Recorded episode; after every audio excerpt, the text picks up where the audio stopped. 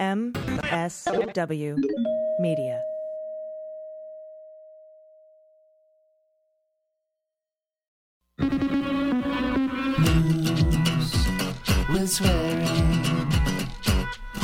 Daily beans,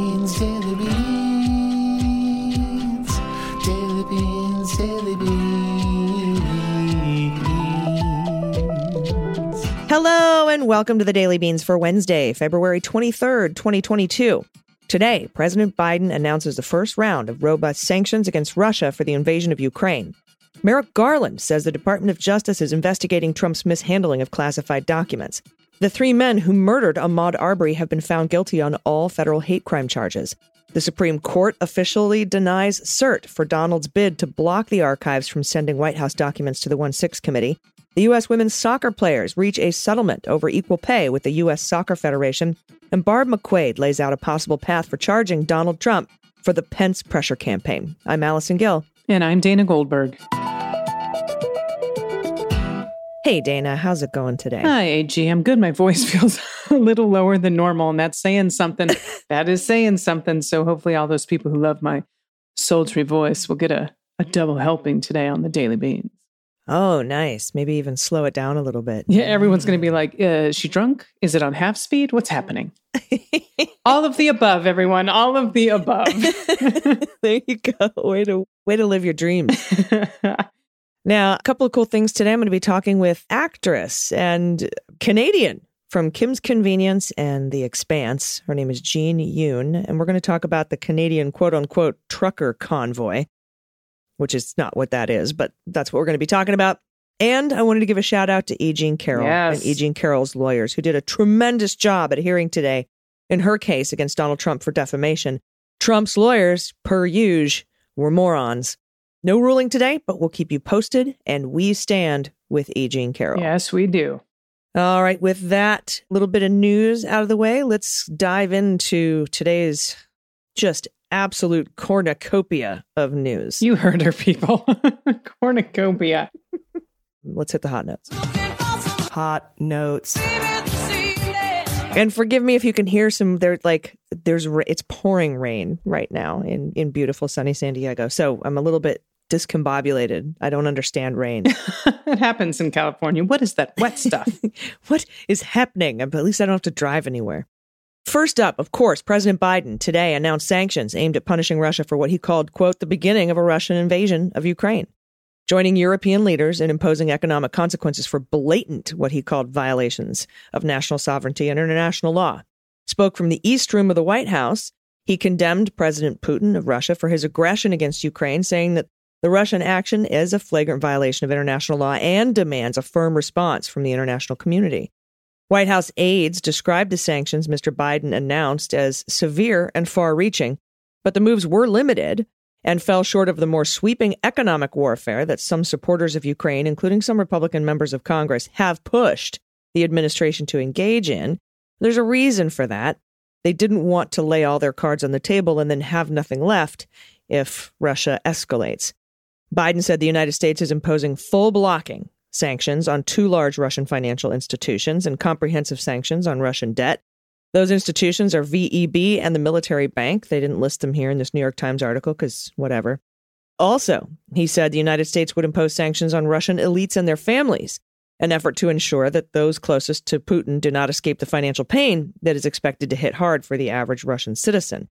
And uh, again, New York Times left out the names of those people.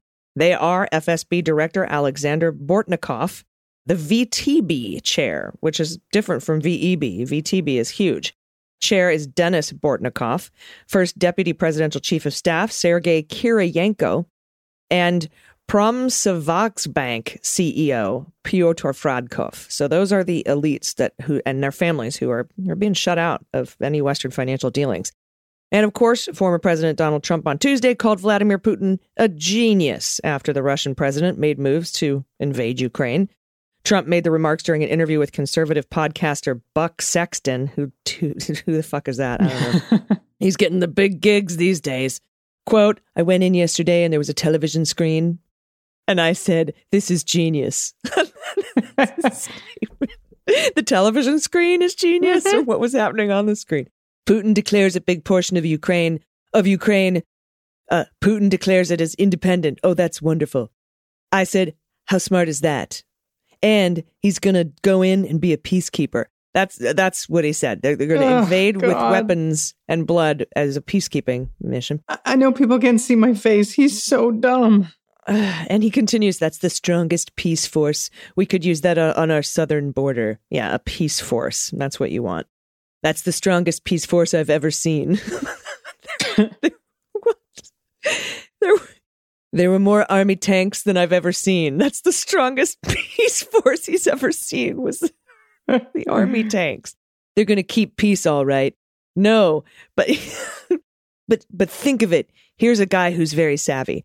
So yeah, the, this we need a peace force. It's the peace most peaceful force ever with their giant tanks and guns and weapons. Wow. Uh, now the GOP is going to have to figure out whether to criticize Biden for imposing such tough sanctions, or say he didn't go far enough, or praise Putin for invading Ukraine, like Trump and Fox News are doing. Interesting uh, dynamic going on in the Republicans in disarray, is all I can say. Indeed. And this is what we thought it was going to be. And I'm so glad a jury has found the three white men who killed Ahmaud Arbery in 2020. They found them guilty of all charges in their federal hate crimes trial, backing prosecutors' case that the men chased the 25 year old through the streets of Georgia's neighborhood because he was black. Mm-hmm. Now, Travis McMichael, Gregory McMichael, and their neighbor William, quote, Roddy Bryan, they were all found guilty of interference of the rights, which is a federal hate crime, and attempted kidnapping. The verdict comes nearly two years to the day that Arbery was killed in a neighborhood outside Brunswick on February 23rd, 2020, and it's months after the three were convicted in a state court in November of that murder. Now, Cooper Jones thanked the Justice Department for bringing the federal charges that had to be done by the DOJ, but criticized it for initially reaching a plea deal with the McMichaels in this case. And we heard about that. The family was very upset. The McMichaels had agreed to plead guilty before trial, but the judge overseeing the case actually rejected that deal after Arbery's family, as I said, raised concerns that the resulting sentence would lead to favorable imprisonment conditions. Now, U.S. Attorney General Merrick Garland, responding in Washington Tuesday to a reporter's question about Cooper Jones's statement, appeared to choke up as he answered, Whatever you think about this man, he still has a soul, unlike the last guy. Yeah, and he didn't address Department of Justice and the line prosecutor's plea agreement. He he just addressed the unimaginable uh, pain and sorrow and injustice from not having Ahmaud with them Yeah. Any longer. Thanks, Dana, for that story. Uh, I'm so glad that this was the outcome. They face life in prison now. Now, of note, by the way, during that press conference, Garland took questions, and there were questions about other things going on with the Department of Justice. One of the reporters asked if the DOJ is investigating the 15 boxes of documents, some classified top secret, that Donald stole from the White House. And Garland confirmed Department of Justice had been notified and said they will do what they always do, which is following the facts and the law. In other words, they're investigating. So that's good news. Absolutely. And speaking of Trump being prosecuted, former U.S. Attorney Barb McQuade has written a model for charging Donald with crimes associated with the pressure campaign against Pence and trying to obstruct an official proceeding. She wrote this for Just Security. It's quite long. I encourage you to read it, but let me just give you the conclusions. And this is what I do whenever I read a court filing. I scroll all the way to the bottom for conclusion. She says A, the legal prong. Based on the facts already known, it appears that Trump, Eastman, and others could be charged with conspiracy to defraud the United States and obstructing an official proceeding. While potential defenses would need to be assessed, such as First Amendment protection for political speech, there is evidence sufficient to make it probable that convictions could be obtained and sustained on appeal. A prosecutor would also need to assess the litigation risk of trying a former president. Would it be probable that a jury could be selected who would be unclouded by political distractions of Trump's Stop the Steal disinformation campaign? In light of experience in other high profile cases, it seems likely that a rigorous voir dire could be conducted to identify jurors who could assess the facts fairly and independent from political considerations. The discretionary prong, and this is the, the part that everyone sort of gets angry about, is because the DOJ has discretion to not prosecute shit if they don't want to. In this case, she says, even though the legal prong is met, the discretionary prong is much more difficult. Considerations under this prong include one, whether the prosecution would serve a, a substantial federal interest. Would this sub- serve an interest? Two, whether the person is subject to effective prosecution in another jurisdiction. And three, whether there exists an adequate non criminal alternative to prosecution, like impeachment, say. And then she says substantial federal interest, part one there. The first factor to consider when deciding whether or not to prosecute is whether the prosecution would advance a substantial federal interest. Here, the answer is yes. the evidence shows that Trump and others attempted to overturn the results of a free and fair election through corrupt means. Their conduct has undermined public confidence in elections. This effort is antithetical to democracy, a democracy that chooses its leader through the popular election of electors, who in turn select the president. Substantial federal interests include deterrence and public safety, among others. Here, prosecution is merited to deter Trump or other candidates for public office from attempting to overturn the results of an election ever again. If Trump and his associates are able to avoid criminal accountability, future candidates, or even Trump himself, will be emboldened to attempt similar crimes. In addition, the safety of our democracy remains vulnerable to future attacks unless the criminal justice system pronounces this plot for what it was a crime against the United States of America. Number two, effective prosecution in another jurisdiction. This is a second consideration under the discretionary prong whether the person is subject to effective prosecution in another jurisdiction. Here, the answer is no. Public reporting indicates Trump is under investigation in the state of Georgia for his efforts to find 11,780 votes. But even if Trump were prosecuted in Georgia, the charges necessarily would be limited to Trump's conduct defrauding the voters of Georgia and would not cover his corrupt conduct toward other battleground states whose electors he sought to nullify. A Georgia prosecution would also fail to address the full extent of Trump's harm toward the millions of American people whom Trump sought to deprive of their duly elected president. Even those who voted for Trump are harmed when they are deprived of a president who was elected by legitimate means. That's an excellent argument. It really is. Adequate non criminal alternative. Remember when I said impeachment? The third factor to consider under this is an, if there's an adequate non criminal alternative. Here, again, the answer is no. Although Trump has been sued in civil cases for his conduct on January 6 and could face money damages, these suits do not capture the full extent of his criminal conduct. Civil suits also cannot result in the vindication of public harms or the penalty of imprisonment, which would be necessary to hold Trump accountable for the enormous damage he's done to our country and to public confidence in elections. In addition to being sued, Trump was also impeached for his role in the insurrection. He was acquitted in part because his term had expired by the time the matter went to trial before the Senate. That fact was cited by many of the senators who voted to acquit. There appear to be no alternatives to federal criminal prosecution that would be adequate to address the grave harm Trump has caused to American democracy and public trust. A final factor, she says, concluding thoughts, would need to be considered is that, absent most cases, whether the country would be best served by a criminal prosecution. On the one hand, as discussed above, the substantial federal interest is served by prosecuting a leader who attempted to overturn an election. On the other hand, the criminal charges against Trump could have a dangerously divisive effect on the country. Trump's unrelenting rhetoric about stolen elections no doubt contributed to the violent response that occurred on January 6th. Department of Justice would need to consider the backlash that would likely follow the filing of criminal charges against him. Violent protests and civil unrest should be expected. We might even anticipate loss of life. The other potential negative consequence that we would need to be considered is acquittal. If Trump were charged and acquitted at trial, then he and his violent extremist followers would be emboldened. A sober and clear eyed assessment of prosecution must consider that charging Trump criminally could have profoundly negative consequences for the country. The only thing worse would be not charging him at all. Interestingly, Barb lists 18 U.S. Code 371, conspiracy to defraud the United States, and Title 18 U.S. Code 1512C2, obstructing an official proceeding. Those should sound familiar to anyone that's been listening to this podcast recently. Yes, they should. AG, thank you for leaving me this story. For those of you who have followed me for years, you know I'm a huge fan I thought you might like of the one, U.S. women's national team. So that's soccer for those of you that might be confused. Uh, for six years, this is a six-year ongoing thing. The members of the U, the World Cup winning. Okay, so just keep that in mind. The members of the World Cup winning United States women's soccer team and their bosses argued about equitable treatment of female players. This is for six years. They argued about whether they deserved the same charter flights as their male counterparts and about the definition of what constituted equal pay. A lot of stuff came, bullshit came into that argument. But the long fight that set key members of the women's team against their bosses at U.S. Soccer ended on Tuesday, just as abruptly as it began, with a settlement that included a multi million dollar payment to the players and a promise by their federation to equalize pay between the men's and women's national teams. This is fucking huge, Mm. especially because they lost a case. Like I think three years, but not that long ago. This is very unexpected. Now, under the terms of agreement, the women, a group of several dozen current and former players, and that includes some of the world's most popular and decorated athletes in the world, will share $24 million in payments from U.S. soccer. Now, the bulk of that AG, it's, it's going to be back pay.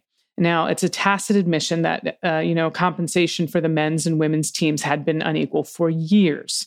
Now, perhaps more notable in this is the U.S. Soccer's pledge to equalize pay between the men's and women's national teams in all competitions, including the World Cup, Mm. in the team's next collective bargaining arguments. Now, that gap was once seen as an unbridgeable divide preventing any sort of equal pay settlement. If it's closed by the Federation in negotiations with both teams, the change could funnel millions of dollars to a new generation of women's national team players. And I just want to put this in perspective for you all because I don't think it's in this article. If the women won the World Cup, they would get $250,000 apiece. This is up till recently. If the women won the World Cup, if the men won the World Cup, they would get $1.1 million apiece. Yeah. It's and, a discrepancy of almost seven over seven hundred and fifty thousand dollars a player. and that's why it was considered an unbridgeable gap. Yes, Because it was so massive. and let me remind you, the men in the history of this country, the men's national team, the highest they have ever placed in a World Cup is third. Our women have won the World Cup four different times. Okay, so that also puts it in perspective. And you'll hear bullshit about, well, the men bring in more money. They don't, they haven't for years. Mm-mm. So this makes me all very happy.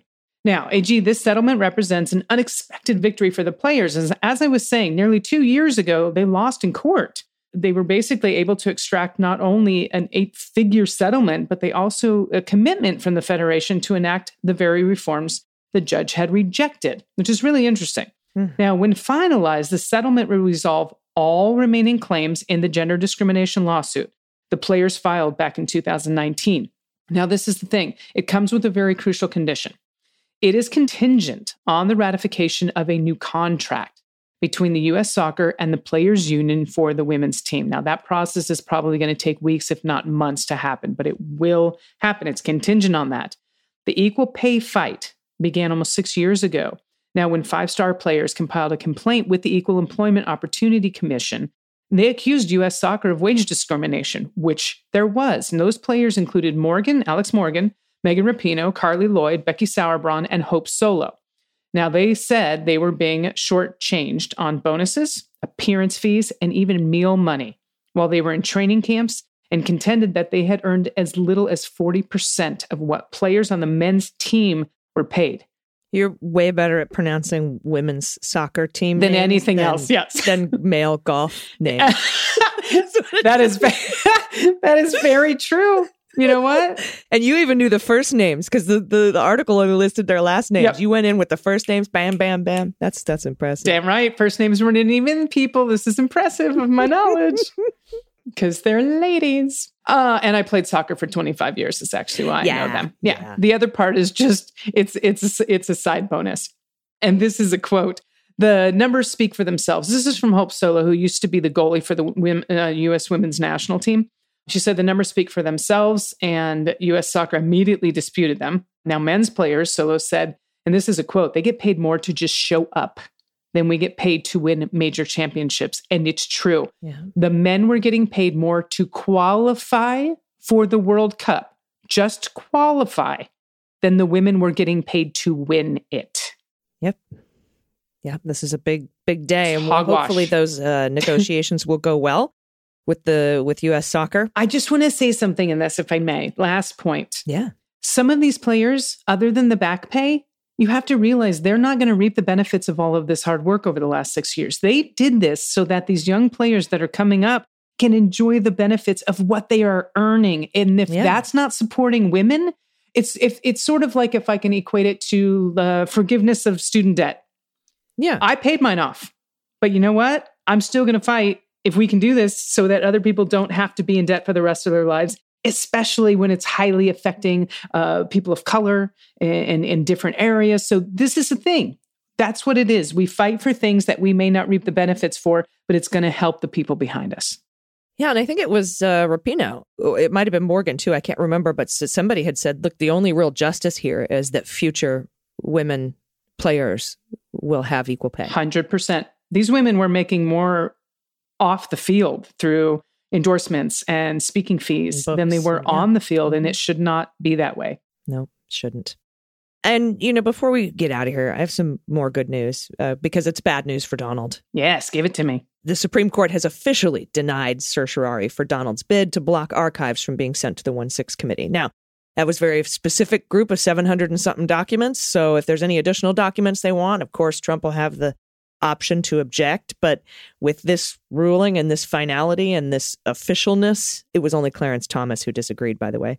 Of course yeah, who really it was Ginni Thomas who made Clarence Thomas disagree. Probably. yeah, the man is the head, but the woman is the neck. Yeah, so it's, it's whatever. Uh, fuck that dude. So he he can still, you know, if he wants, uh, and he probably will because his whole his whole thing is delay, delay, delay, delay. Mm-hmm. So yeah, I just want to make sure everyone knows that this isn't for all future archives, although it would make it very difficult for him to object to any future archives because of this decision. But he can. All right, with that, we'll be right back with Jean Yoon. We're going to discuss the white supremacy rally disguised as a trucker convoy in Canada. Right after this, stay with us. After these messages, we'll be right back. Hi, everyone. It's AG for the Beans, and today's show is brought to you by Helix Sleep. Good sleep is vital for health. It's just the worst feeling to toss and turn all night and then feel drowsy and sore throughout the day and the morning. You know, I've had insomnia and anxiety in the past, and perimenopause gives me night sweats. And initially, I thought all that was due to stress and, and you know, other mitigating circumstances. But as it turns out, I was sleeping on a mattress created for someone else. And then I found Helix. No matter what type of sleeper you are, Helix has a mattress to suit you. You can take Helix's online sleep quiz at helixsleep.com slash dailybeans to discover the perfect mattress for you. You can choose from a wide array of mattresses. They have soft, medium, and firm, body temperature regulating mattresses, spinal alignment mattresses, Helix Plus for plus size sleepers, I was matched with the Helix Midnight because I'm a side sleeper and I like a medium firm mattress. So it's perfect for me and it gives me the best night's sleep of my life. Finally, a mattress that is made to my specifications. Thanks to Helix, I fall asleep easy, I fall asleep fast, I stay asleep all night, and I wake up feeling refreshed and alert. Helix has over 12,000 five star reviews uh, and was number one best overall mattress pick of 2020 by GQ and Wired Magazine. And of course, doctors of sleep medicine and leading chiropractors always recommend Helix to improve your sleep. They have a 10 year warranty, and you get to try it out for 100 sleeps with no risk. They even have financing options available. So, Helix right now is offering up to $200 off all mattress orders and two free pillows for listeners at helixsleep.com slash dailybeans. That's Helix, H-E-L-I-X, sleep.com slash dailybeans for up to $200 off all mattress orders and two free pillows. Hey, everybody. Welcome back. I am so excited to be joined today by award-winning actress from Kim's Convenience and The Expanse, which is such a cool show. And she's a Canadian. It's Jean Yoon. Jean, hello. Hi, Allison. Nice to be here.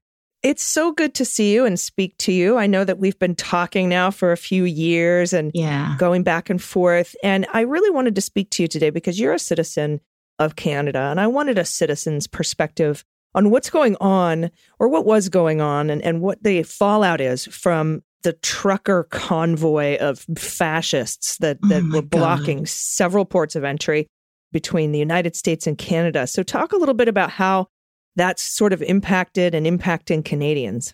Um, so, for the last two months, really, I, I well, basically, what we're dealing with is uh, is there's there's an there's there's this very small but active. Uh, extremist sort of movement. It's it's a combination of anti-vaxxers and Wexit people who basically Western secessionists and white supremacists that have all kind of come together. And in this most recent period, what's happened is uh, there were some truckers, and I, I really want to discourage people from using the word trucker to describe this movement because it's a very small number of truckers 90% of Canadian truckers are vaccinated and they need to be vaccinated to go across the border, either to, to enter Canada or to enter the United States. So, a very small portion of truckers were part of this movement. They started in BC and started moving towards Ottawa, basically demanding, uh, at first, uh,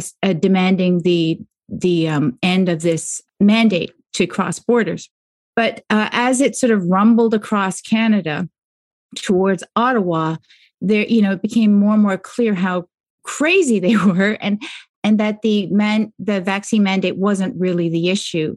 Um, there was a big GoFundMe campaign that raised about over 10 million in over two weeks, which is really unusual. And it was so unusual that GoFundMe suspended the account. It dispersed a million dollars of it to the truckers, but it suspended the account. There was talk of uh, by the by the point that it was suspended, there was talk of freezing that money and dispersing it to to basically the city of Ottawa to compensate the city for for what uh, was you know millions millions of dollars of damages and, and torment. But um, there was so much pressure uh, that uh, they just decided rather quickly to refund it. And the pressure was coming from the US because this movement in Canada is very closely tied to, to what you guys have been dealing with. So people like Trump, Ted Cruz, Ron DeSantis were suddenly piping up, and we've got Fox News and Tucker Carlson coming in. And we're also, we've been witnessing just who is radicalized in our conservative party, which is basically the equivalent of the of the uh, Republicans but you know, until fairly recently, a respectable party. Mm-hmm.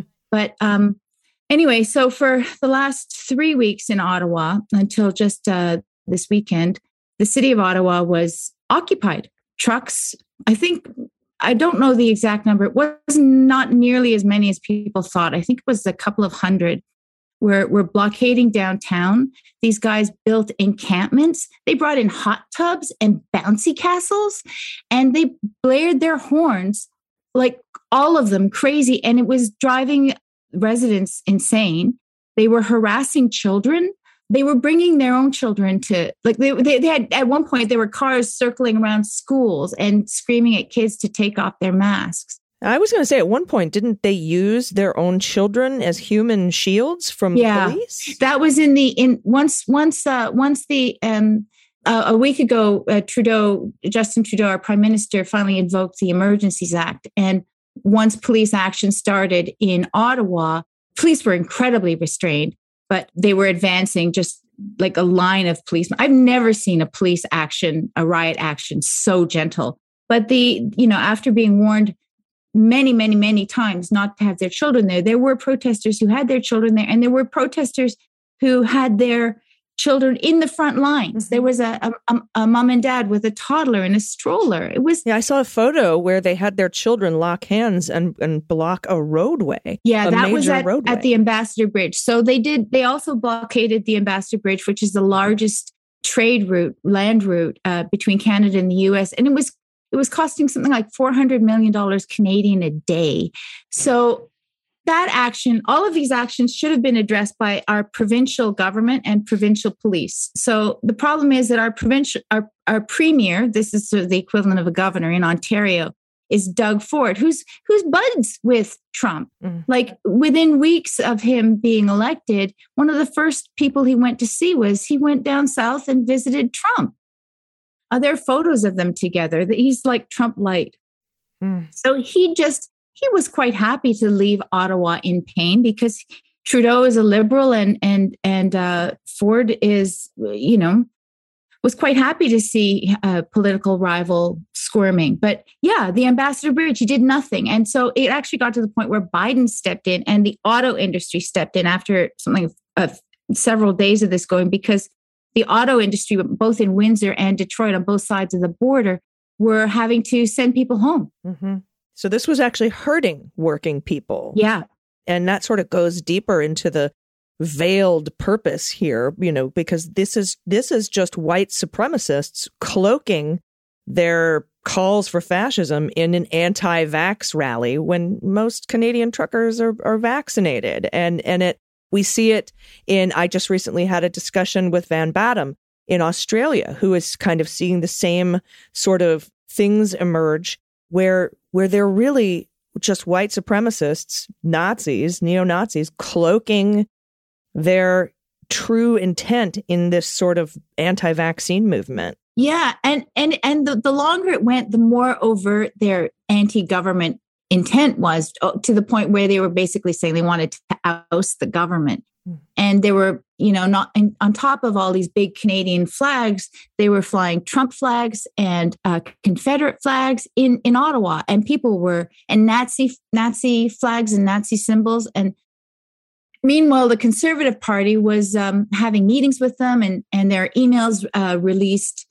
Candice bergen who's now the interim leader of the conservative party basically going well maybe we could just let it go on and let trudeau you know trudeau will you know get the blame for it. So it's been a really tumultuous time and and and just now it's it's tuesday right now as we're talking and um ottawa the downtown ottawa just finally is opening up and and uh, the major shopping center downtown is shut down because there was a gunman in there. And this is not something that we don't have a lot of gun shootings. When we have them it's such a big deal that you know it just it, we they're they're very they're very, we just don't have that many guns in in Canada. And and uh yeah.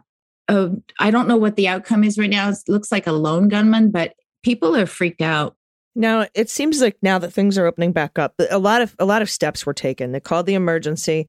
They froze this money yeah I believe they seized some trucks and are going to Yeah. sell those trucks yeah and they also arrested some of the leaders of this Yeah. particular convoy slash protest slash domestic Yeah. terrorist movement. Can you talk a little bit about some of these arrests? Because I, I'm really it was it was slow coming, but you know, like you said, your premier wasn't doing anything. It was up to Justin Trudeau. Yeah. But it seems like it's dispersed now. It, it feels like it's it's it's starting to be dispersed. So the the three the three things that the Emergencies Act allowed the the federal government to do, and it was just officially uh, voted on and passed last night in, in Parliament. Now it's going through the Senate, but uh, it basically gave the the the federal government the it gave them the ability to freeze accounts through FINTRAC, and uh, that were funneling money into the protester the protest movement and also people yeah so th- there's that and then there's also the big arrests are Tamara Lich who has just this morning been her bail hearing was completed and she is going to be detained until trial Good. she is a yeah she's got long connections uh, to wexit movements and other extremist movements and pat king Yeah. who uh, was who was arrested while he was on Facebook Live. he, he he's there's like hundreds and hundreds of hours of him on Facebook, uh, Facebook Live rants. He's he's a crackpot, you know. He's going on about how the Anglo-Saxon bloodline is the strongest. He's an overt uh, white supremacist. Uh, he's he's he's cracked. Um, so his bail hearing is happening now. Um, a couple of other leaders were arrested. Chris Barber and oh gosh, what's his name? The guy who used to be the uh, in the prime minister's security detail. I've forgotten his name right Oh now. yeah, I forget his name as well. But yeah, they were all He, were he all turned himself in and Mhm. then has been released on his own recognizance. But the thing is, it's not over because there are there are three or four satellite sort of encampments outside of Ottawa. You know, as close as hundred kilometers outside of Ottawa. Which, oh, you guys do miles, right? That's okay. We could figure it out. yeah, we have the imperial system and we send our Trump crackpots up to Yeah. you. And and I just want to apologize on behalf of the United States because this movement, this white supremacist, nationalist, anti-globalist movement is spreading. Yeah.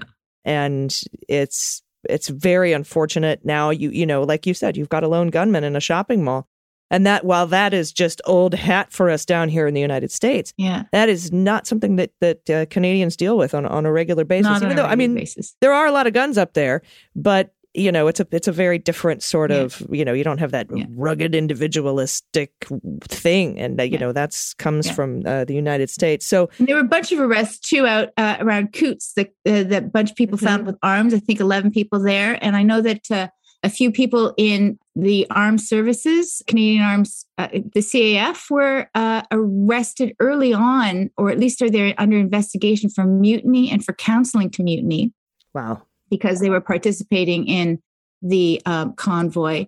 And then on top of that, there's about at least 200 um, people who were arrested uh, on site for mischief and, and other other charges. And I think some of them have come back and have been charged again.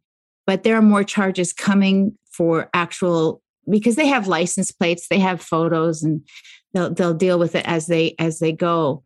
But the other interesting thing is that when the GoFundMe site was shut down, this new a new uh, site was set up called Give Send Go, and a lot of people. This is after it was really horrific in Ottawa, like after the point where someone had tried to one of the the the, the Yahoos tried to burn down a residence near the mm-hmm. protest site. They then a lot of the money that was released from GoFundMe got re contributed to Give Send Go, but someone hacked it and then release the data.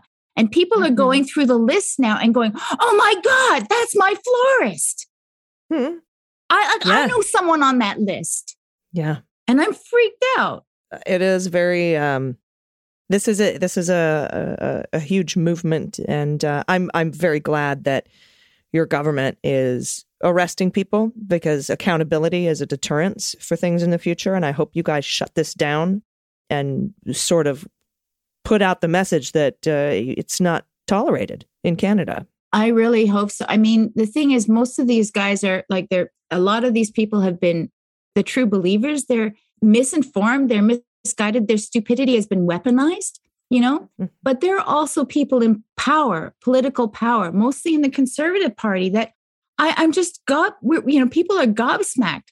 Candice Bergen is really, it's, uh, she's the inter now the interim uh, leader of the of the Conservative Party, and one minute she is, you know, having pizza with the protesters, and then the next minute when when they're actually leaving, she's turning around and and and blaming Trudeau for everything. It's just it's it's very it's very disturbing.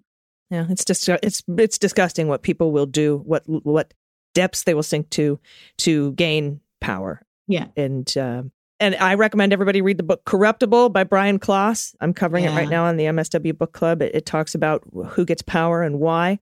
I think it's got a lot of great lessons in there for this exact kind of scenario. So I really thank you for coming on, giving us a citizen's perspective from somebody in Canada. And it's been really nice to see you again. Everybody got to follow Jean Yoon on the socials. And if you haven't watched The Expanse or you haven't seen Kim's Convenience, you must. I, I insist. Thanks, Alex. Thank you so much. Bye. Everybody stick around. We'll be right back with the good news. Hello, hello. It's AG, and today's episode is also brought to you by Allform, my all time favorite furniture company. Allform creates premium furniture customized to meet your specification, ships it to your doorstep fast and free of charge and at a fraction of the regular store's price. It's amazing. You can design your own luxury furniture using the highest quality materials with Allform, uh, and it doesn't take 12 weeks. Right, it only takes five to seven days to get to you by the in mail in the mail by the, the post office, and you can put it together without tools. So I got a three seater leather sofa. I could never have leather with cats, but because it's spill stain and scratch resistant and comes with a forever warranty, I said, why not? I got whiskey colored leather, walnut leg finish for my mid mod vibe, and a chaise lounge at the end. It's comfortable, stylish, it looks great, and it was made to my specifications. Uh, you can choose from armchairs and love seats all the way up to eight seat sectionals. And you could start small and add more seats later if you move into a bigger house or your family grows. And like I said, you get 100 days to decide if you want to keep it. And if you don't love it, they'll pick it up for free and give you a full refund. No weird restocking fees or anything. Um, so, um, and remember, they have that forever warranty. It's literally forever. So to find your perfect sofa, Check out allform.com slash dailybeans. And Allform is offering 20% off all orders. That's huge. 20% off all orders for listeners at allform.com slash dailybeans. All right, everybody, welcome back. It's time for the good news. Well,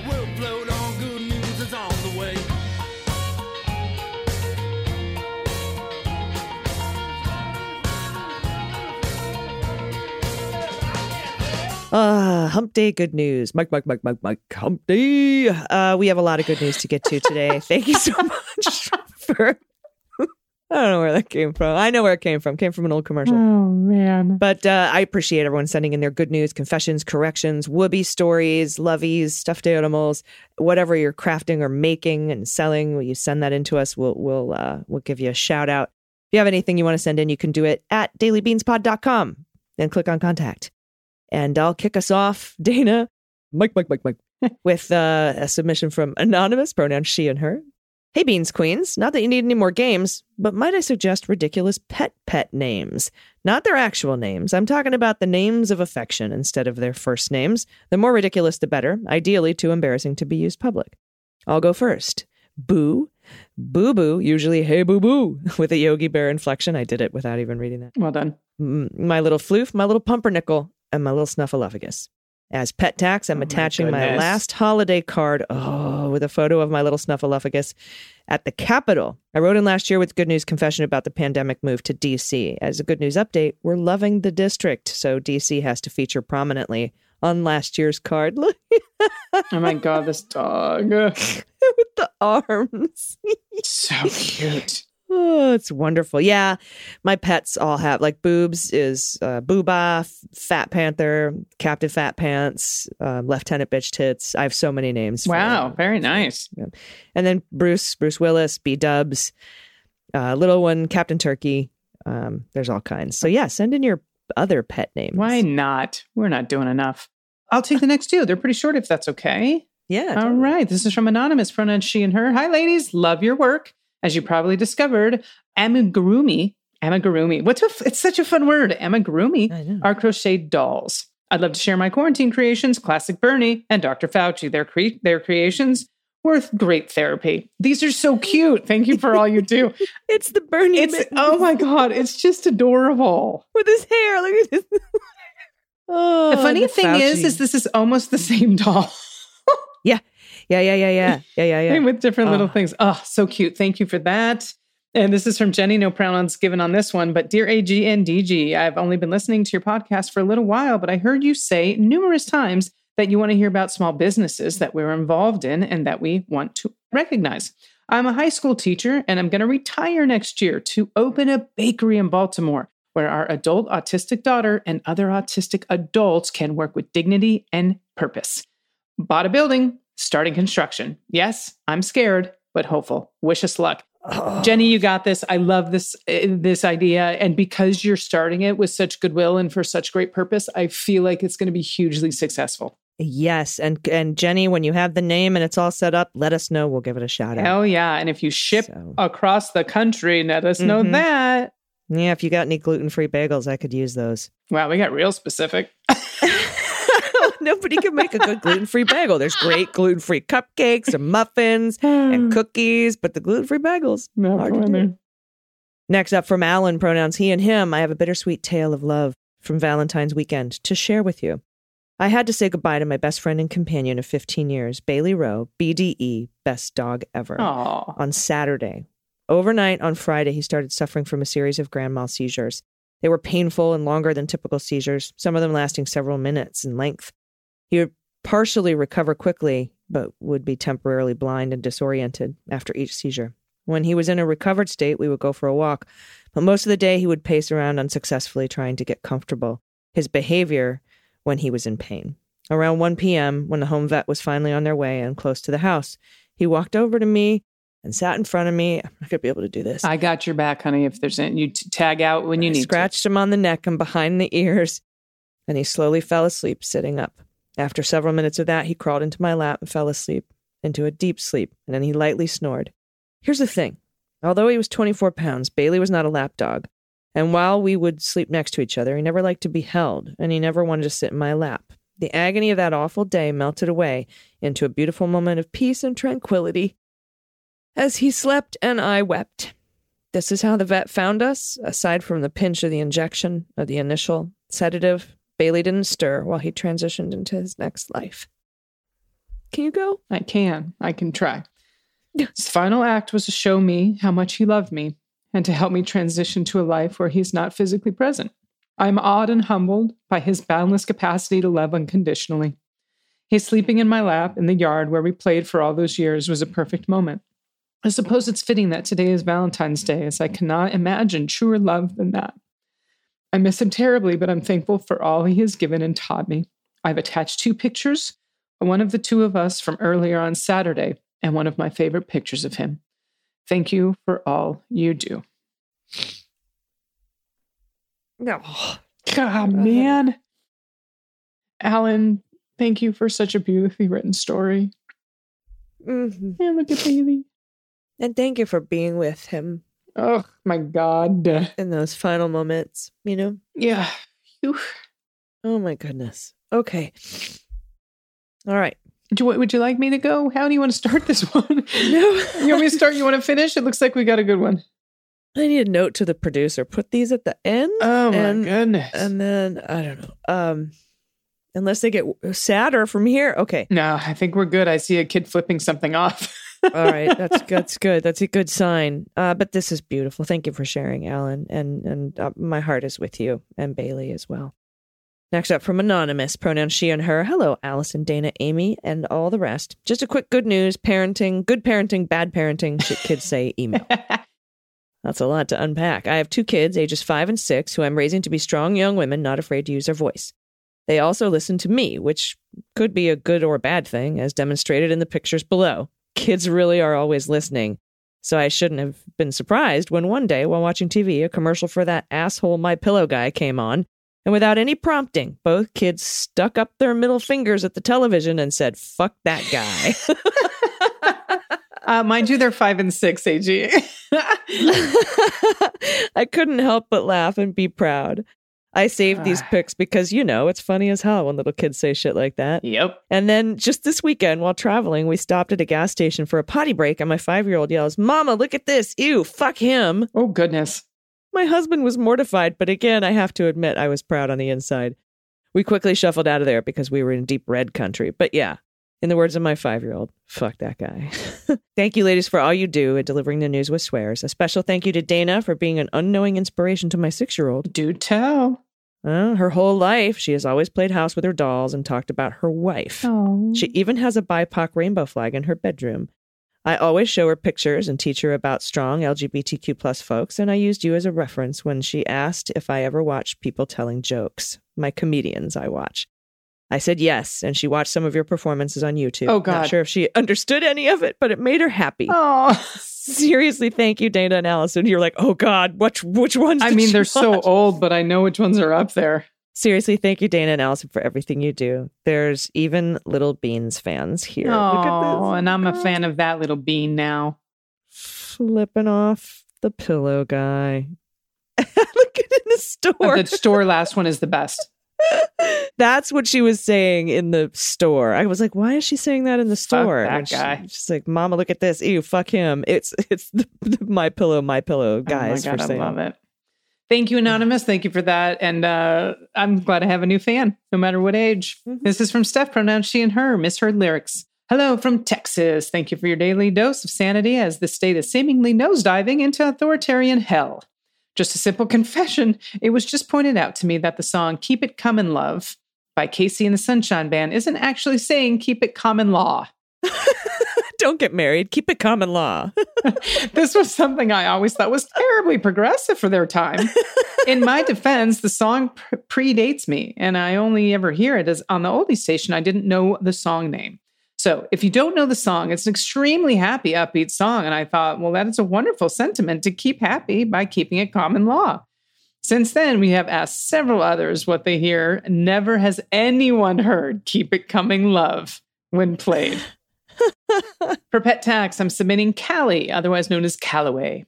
One is her obligatory holiday card photo, since I do photos and I have to have something to put on my digital holiday cards. The other is what she looks like every morning. She gets tucked in at night, but has challenges finding her way out of the bedding. I probably should have helped her out of her predicament, but it was so funny to have her follow me around blind. I had to take a picture. It this I mean, I would have done the same thing. This is hilarious. Uh, first of all, very beautiful Christmas photo. It's a gorgeous but dog. yes, the, the dog with the. Oh my god. Uh, Looks like a Weimaraner mix. yeah, like a just a goofball, right? Like Oh my a, god. just a ham. And of a dog. Weimaraners love getting their picture taken, by the way. I mean, you can pose a Weimaraner like sitting up on a sofa holding a beer with like a paw on the side, just like this is this is this is my man couch.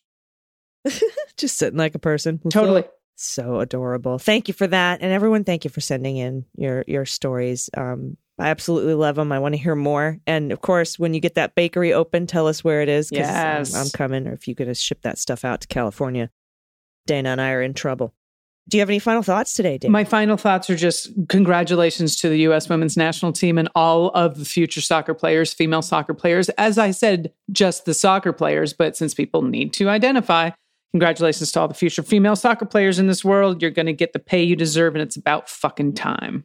Nice. Yep. And everybody will be back tomorrow. Until then, please take care of yourselves, take care of each other, take care of the planet, take care of your mental health, and vote blue over Q. I've been AG. And I've been DG. And them's the beans. The Daily Beans is written and executive produced by Allison Gill with additional research and reporting by Dana Goldberg and Aimee Carrero. Sound design and editing is by Desiree McFarlane, with art and web design by Joel Reeder with Moxie Design Studios. Music for the Daily Beans is written and performed by They Might Be Giants, and the show is a proud member of the MSW Media Network, a collection of creator owned podcasts dedicated to news, politics, and justice. For more information, please visit MSWmedia.com. MSW Media.